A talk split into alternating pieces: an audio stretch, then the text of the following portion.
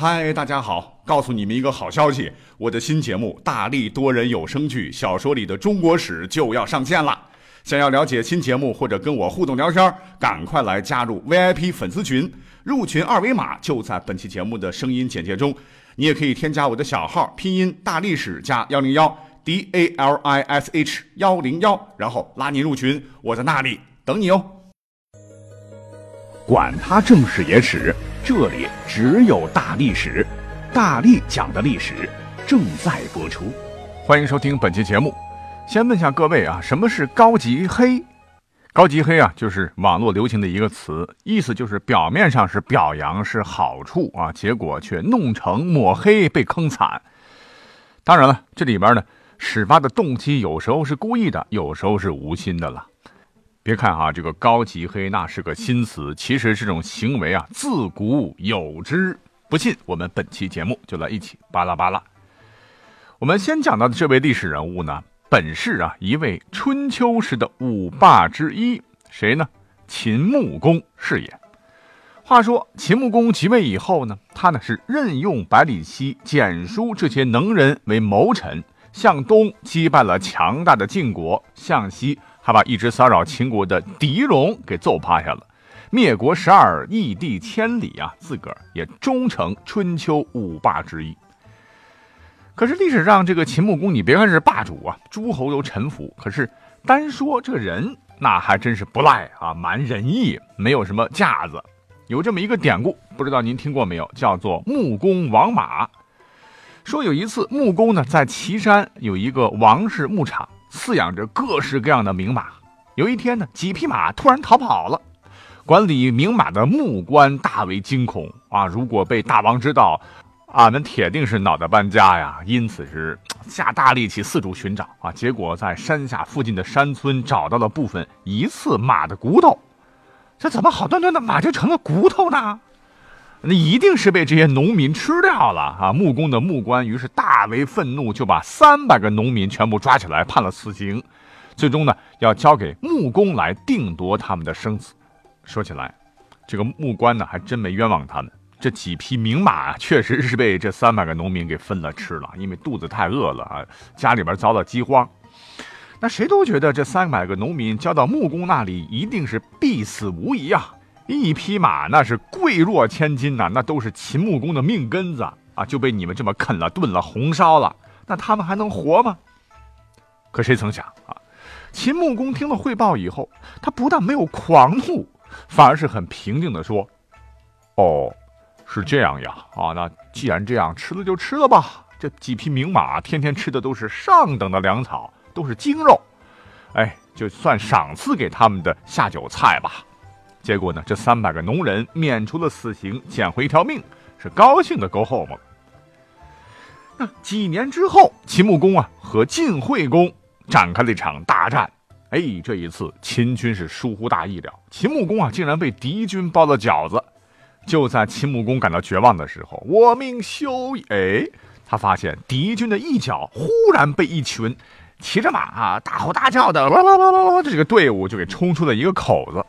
再一看，这帮人根本就不是士兵啊，呃，武器也很低劣了哈，但是作战很勇猛，根本不怕死，很快就帮助秦穆公稳住了阵脚。晋军这正规军呢，竟然苦战不能取胜，啊，没办法，只得撂下遍地尸体撤走了。等到援军保护秦穆公脱离险境之后，到达安全地点，穆公是立即向这些勇敢善战的救命恩人们敬礼。啊，看他们穿的是破破烂烂，哎呀，就心疼啊，就问他们到底是哪里来的义勇军呢？这帮人回答说：“大王，您难道不记得俺们了吗？俺们就是从前吃了您的名马而被赦免死罪的农民呐。”那这个故事觉得还是蛮感动的，这不就是士为知己者死吗？啊，表面上看这是点滴之恩当涌泉相报的好榜样啊，实际上秦穆公的得救更要感谢他自己，完全是因为他救了三百条性命的恩德，最终救了他自个儿啊！各位说，这位秦穆公仁义否？很仁义啊。所谓是一个好汉三个帮啊！秦穆公之所以在历史上能够取得那么大的成功，除了百里奚等老谋臣之后呢，历史上还有三位青年才俊为他称霸中原也是立下了汗马功劳。这三个人便是秦朝历史上也是最早出名的臣子，叫燕西、仲行和真虎，他们都是子车氏，都是亲亲的兄弟仨。那他们比老前辈百里奚是更有谋略，更有冲劲，允文允武，皆有万人敌的才干和能力，是国家栋梁中的栋梁，被世人称之为秦国三良。可是，各位知道吗？刚才讲了秦穆公的好啊，一直给大家好印象的秦穆公，他不是很仁慈吗？不是很有爱心吗？哪里知道，就在他老人家生命快要结束的时候。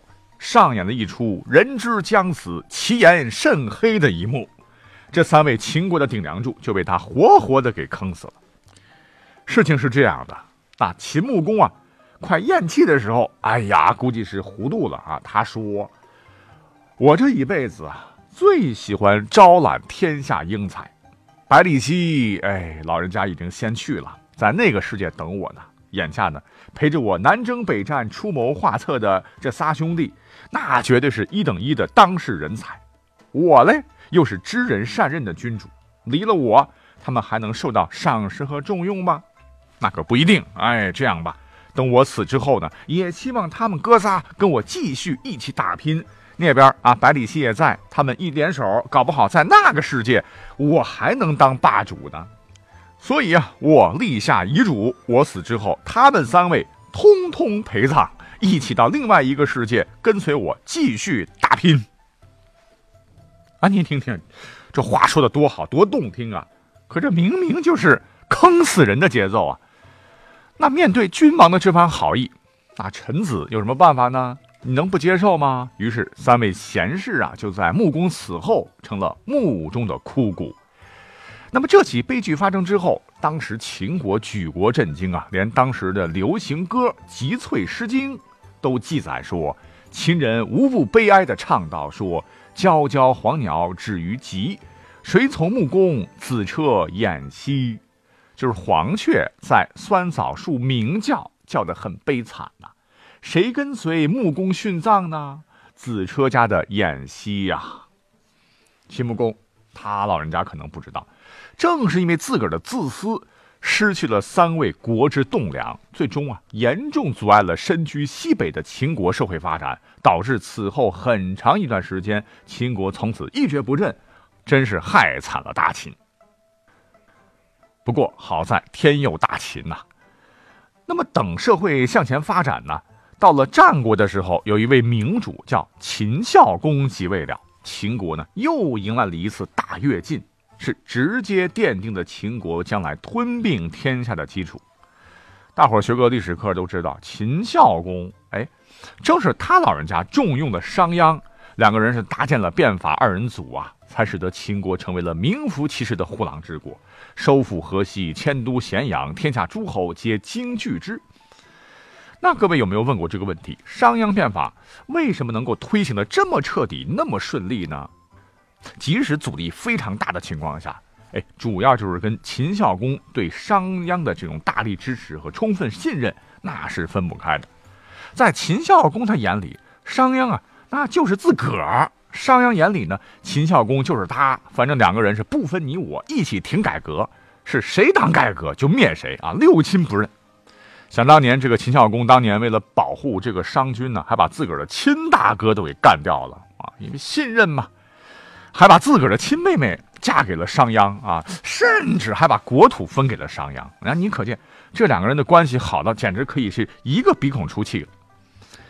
那么话说秦孝公啊，在死前啊，他就一直觉得自个儿将要接班的这个儿子叫嬴驷啊不贤，是打心眼里就瞧不上自个儿的亲儿子，啊，也就是后来芈月的老公啊。曾经有一次，竟然对他的群臣说。哎呦，这可真是害惨商鞅啊！他说：“商鞅乃大秦驸马，乃是迎秦公事之人。如嬴驷可服则辅，不可服则废之，自立为君。”我的天，大家听一听，这话能随便讲吗？人家后世刘备其实也说过类似的话了，在白帝城托孤啊，当时是因为身边没有什么人的时候，所以才对诸葛亮说：“我儿子刘禅要是不行，君可取而代之。”诸葛亮听罢，当时是大汗淋漓啊。可是您秦孝公英明神武，对吧？怎么能够敢在众位大臣面前就这么呃混不吝的说这话呢？表面上看，好像他是在夸赞商鞅啊，啊，表示自个儿多么信任商鞅。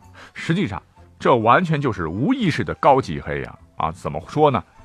果不其然，后头嬴驷啊，听了老爹这么讲，本来他就对商鞅一肚子气呀！啊，什么，竟然还想带我当秦王啊！好小子，你等着，我一定要把你除掉！从此以后，正是秦孝公的一番话，才正式刺激到了嬴驷的内心呐。他对商鞅是下了杀机。那后头就不多讲了啊。秦孝公啊，腿一蹬，嬴驷即位，那就是。那就是秦惠文王啊，他一上台，马上就找各种借口逼迫商鞅谋反，结果商鞅被杀后车裂其尸。哎呀，孝公啊，孝公啊，你说你光顾着嘴皮子爽了，活着的时候就没想过商鞅有这么一天吗？哎呀，这个高级黑呀！好，感谢收听本期节目，我们下期再会。